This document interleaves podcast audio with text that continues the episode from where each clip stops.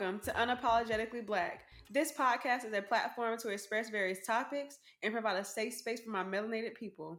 I'm your host, Jessica Williams, and thank you for listening. What's up, y'all? Welcome to our poetry series. I'm going to share two poems today as they both are similar and they are short.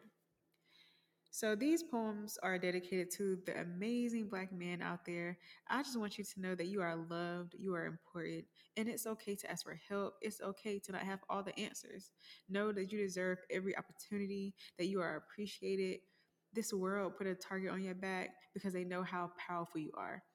Hold your head high as a king you are and show them what royalty looks like. So the first poem I want to recite is called Black King. I'm going to give you all the love I got because this world keeps trying to take your spot. Who knew your skin color would make things so hot? I get it. You're just trying to beat the cops in a world where you have to hit the block, hoping that you won't end up in a box. All you know is you have a family to feed. Be strong, Black King. We need you to help lead. It's more to life than running the streets, but that's easy to say when oftentimes you don't have a say. Don't let this world bring you down. Be proud of your brown. Always remember that your Black queen's got your back.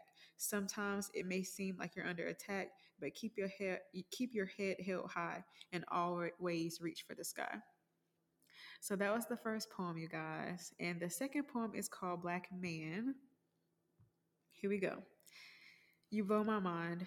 The way you walk, the way you talk, you are my every thought. Black man, you are oh so fine, aging like fine wine, because y'all know Black don't crack. I want to love you with every inch of my body, Black man. So strong and intelligent, you are my rock, and I will never let you drop. Black man, you are amazing. I can't help but to keep gazing, Black man. So I hope you guys enjoyed these poems. Although they were short, they did mean a lot to me. Well, they do mean a lot to me. I wrote these poems back in 2020. So thank you for listening. Peace and blessings.